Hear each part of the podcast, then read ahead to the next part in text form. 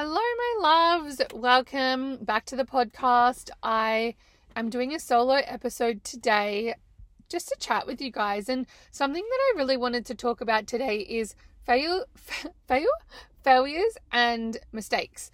So I was watching my memories from must have been a year ago when we moved into our house. We bought a house a year ago.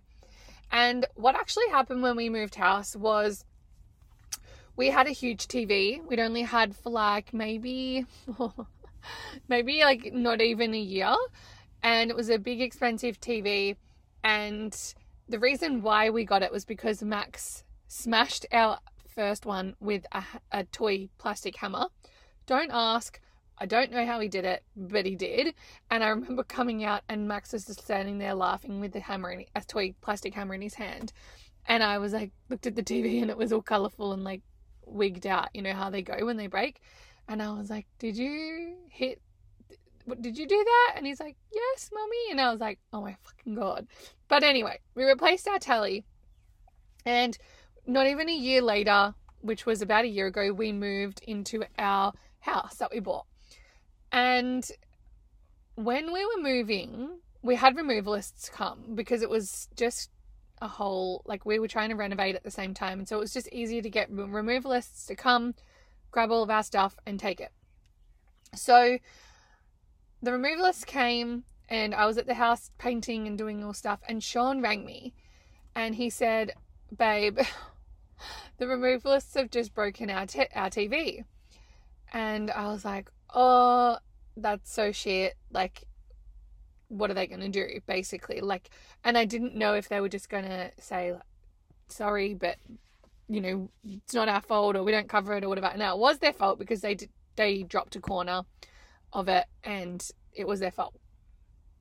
And I'll never forget because I I think I just at the time I had this thing where I like I assumed the worst and I sometimes still do this and then I have to like reframe to assume the most you know generous interpretation or the most generous assumption or you know assume the best like I, I think that it's good if we can always assume the best but not always the case and at that time I was like I bet you they're not going to replace it. Like it cost us thousands of dollars.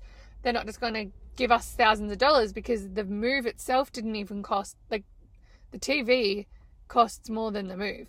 Anyway. And Sean said, um, yeah, I don't know. They're going to talk to the boss. Anyway, within about, I think, an hour, like it was so quick, the boss had rang himself, like not rang himself, he himself rang us and was like, I'm so sorry. This this never happens. Like it's our mistake or the removalist, the workers' mistake. We are going to give you the money for the, the new TV. Like just send me do he's like do you have a receipt for the TV that you bought? I was like, "Yes, I actually do because I literally didn't buy it that long ago." And I sent the receipt within like honestly a couple of hours the money was in our account. Now, firstly, I I have so much respect for this man for you know his customer service. When we look at things from a business point of view that is like amazing customer service. Is it is it a shit thing? Yes. But you know he, he probably maybe potentially may have made five times that amount of money that day right or he may not have and he just had to cut his losses but at the end of the day they made a mistake they rectified it and what I want to talk about today is firstly mistakes and failures, but mistakes happen in life. Okay? Mistakes happen. And we can't avoid mistakes and we can't avoid failures. And I think that's what a lot of people they go through life trying to avoid failing, but everybody fails at some points in their life, many points. And there's no secret recipe to never ever failing. That's that. So for as long as you bypass and avoid failing, you're really just bypassing and avoiding your goals. Like, actually let that land. For as long as you're trying to avoid failure and, and cushion and protect your ego, right? Because that's what actually hurts. When we fail, we get a we get a bruised ego. So for as long as you're avoiding failing, you're actually avoiding just taking action and you're avoiding reaching your goals. It's a really unachievable expectation to think you can actually avoid failure for the rest of your life. But we'll go into failure soon. So, when it comes to mistakes, now this can be in business, this can be in life, but I'm talking about this in a business context just for the sake of this story that that happened. And also, we have a business, a mechanic workshop, for those who don't know, and I just it's called Custer Auto Co, but I call it the workshop. Don't ask me why. I just call it the workshop. It's just my name for it. And in the workshop, we have staff. Mistakes happen. Things fuck up. Like, let's be honest. Things fuck up. Mistakes happen every now and then. And our biggest thing, and, and this was really reinforced with the TV and the removalists, is that mistakes are always going to happen. And it's actually not about the mistake and beating yourself up over the mistake, but it's actually how you rectify it. Now, and, and how you deal with it. And this could be the same with failure, right? It's not about looking at the failure and dwelling on it or, you know, like beating yourself up about the failure. It's like, what do you actually do with the failure? What do you do about the mistake? Now, let's use hairdressing as an example. You fuck someone's hair up, right? It's not the way you want it if you let that person walk out of the salon, even though you know that that job that you did isn't 100% because you maybe potentially made a mistake, you are not sitting in integrity. If you let someone leave without saying something with a job that you're not happy with because you've made a mistake, that is out of integrity. So, what would be in integrity is to sit there and say, and admit, hey, I've made a mistake with your hair. I'm not happy with it 100%. Let's rectify it. Come back next week. Let's let's pop a couple more foils in it. Whatever it is, that to me is in integrity. And that is something as me as a hairdresser, I would do if I wasn't 100% happy with someone's hair because I'd made a mistake or I'd fucked something up. I would say, "Hey, I've made a mistake. This is what we're going to do. Are you good with that?" As a consumer and as a customer, I have I'd I'd come back to that person for the next five years, given that I was continued to be happy with my service, right? I would keep coming back for 10 years because I know that person's in integrity and that if any other mistakes happened in the future, they would rectify them and they'd admit it. They're willing to drop their ego and admit that they've made a mistake. Now, when it comes to the workshop, we have had mistakes happen. Now, recently there was a big mistake that was made by one of our staff members. Absolute accident, like 100% accident. And the mistake cost us $7,000. Now, we luckily have insurance that helped cover some of it, but it was like out of pocket thousands of dollars. What we were more focused on, and especially with like Sean dealt with most of this, was the customer and making sure that we rectified the mistake instantly and as efficiently as we could. So, now when I say we went above and beyond, I absolutely mean we, Sean went above and beyond. I can't even take credit for this, but like this this guy need we had to fix his car, or the guys had to fix his car, and now these mistakes don't happen often, but when they do, they make you feel sick and sh- you you just do whatever you can to rectify it. So Sean, this guy needed a car, so Sean actually rang around trying to find a hire car because our courtesy car was booked out. Someone had it, and in the end, Sean gave this man who's we'd made a mistake on the car his own keys. it had our kids' car seats in, everything like family car. And Sean said, "Just take my car. We'll get you a hire car, and we'll figure this out." Now, let's go back to the consumer or the customer. As a consumer or a customer, seeing that that person or that person's business has made a mistake, it's like the mistakes happened. We can't do anything about that. What we can control and what we can do something about is how we rectify the mistake and how where we go from there. And it's the redemption. So we fixed this man's car straight away like I said, very, very expensive. We drove, I drove Sean to Frankston. We went and picked up an actual hire car.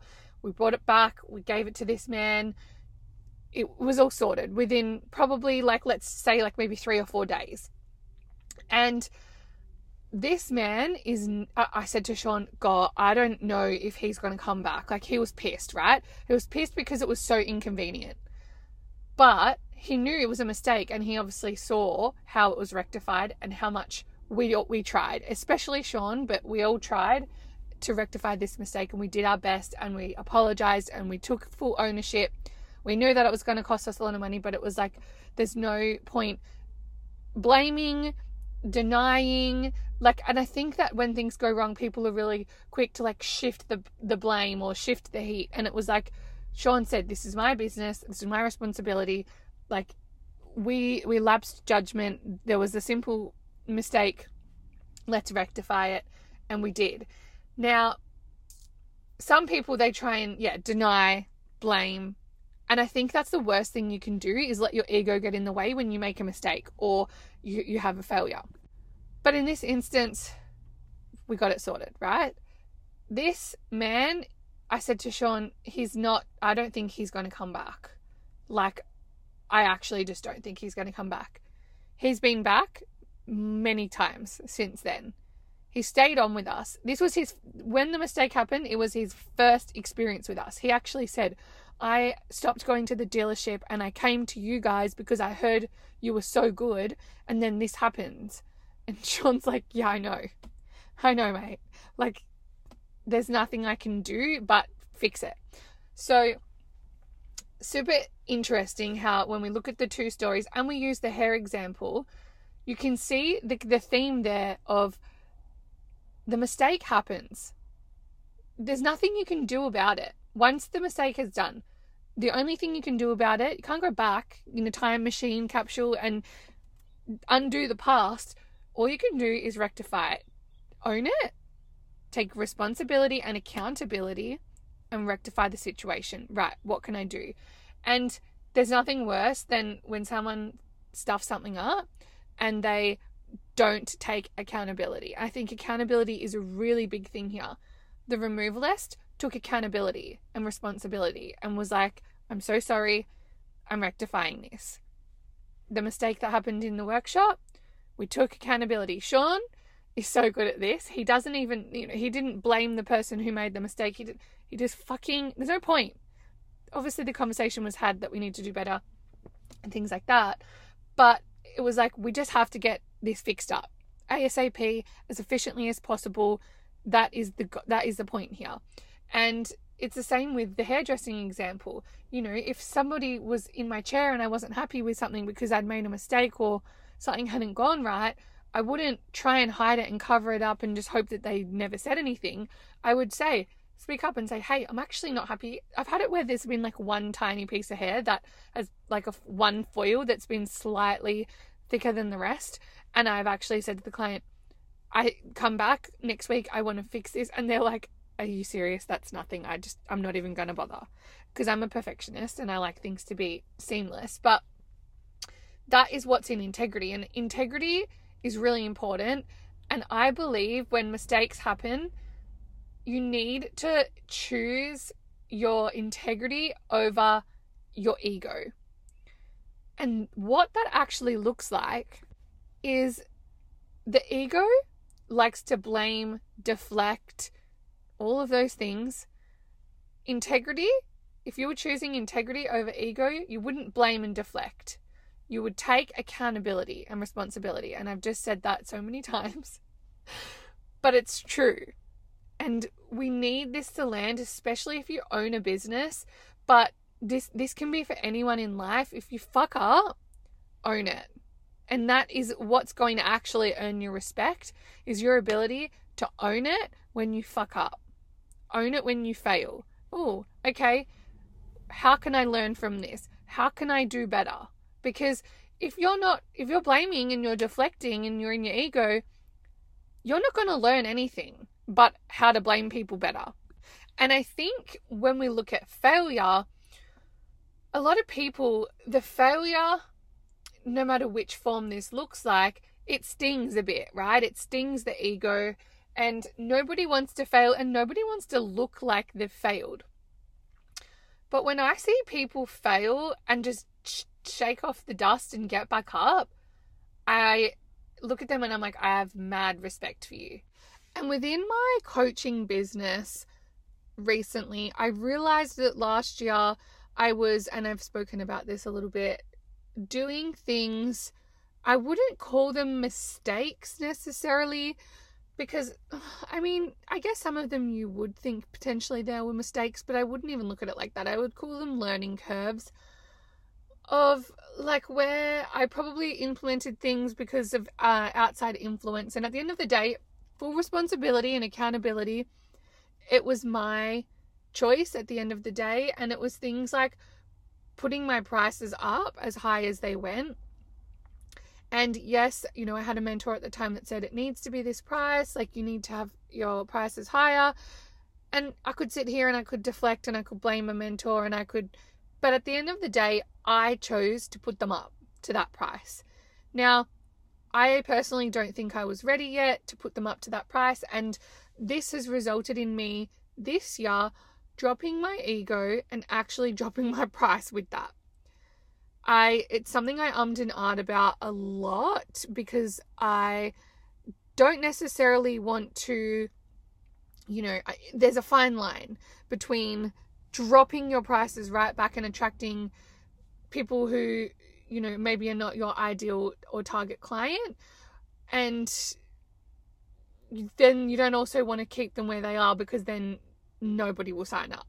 And it's been uh, the thing where I've had a few people join uh, smaller containers and things like that. But my higher price point, longer containers, I really haven't had anybody join for a little while.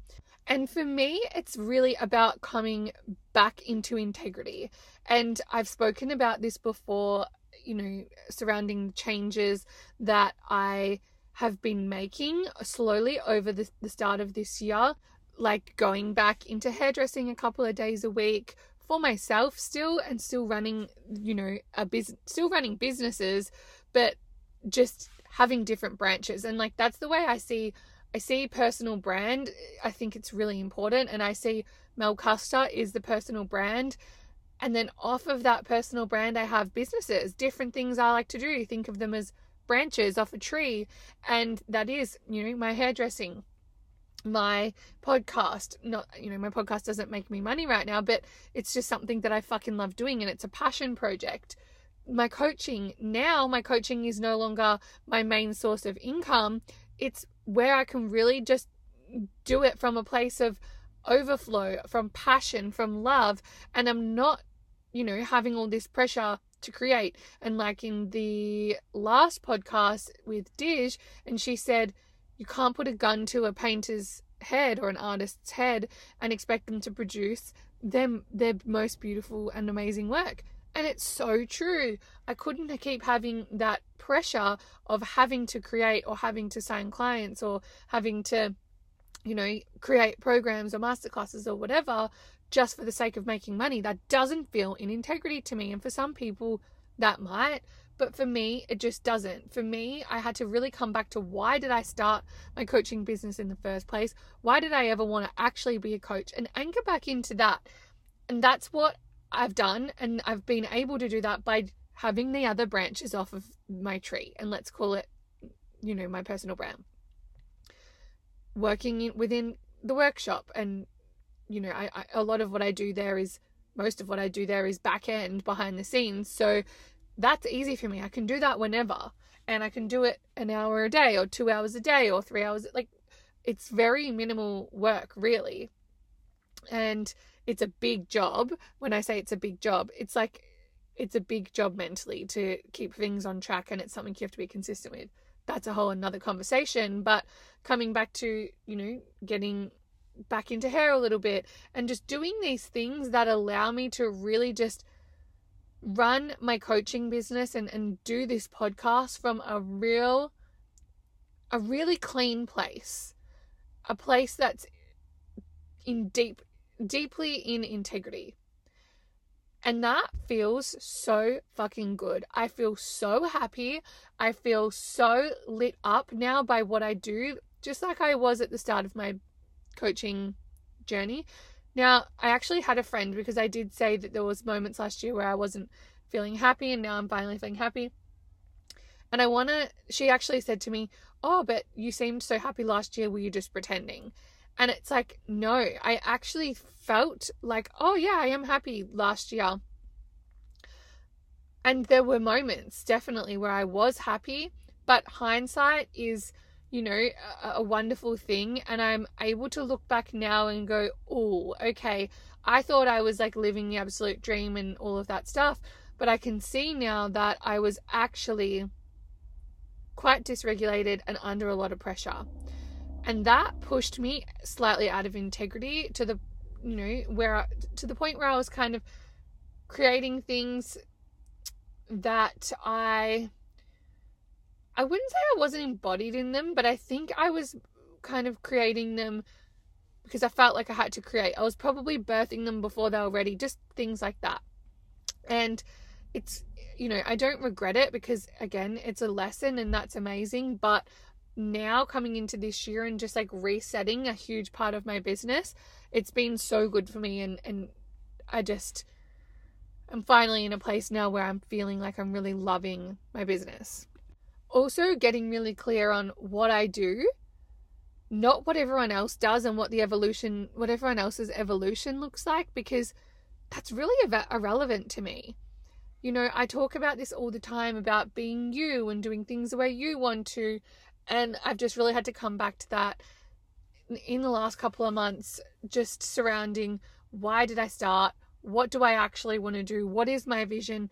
am I and I had to really check in am I following other people's footsteps because I think that that's just the the industry standard.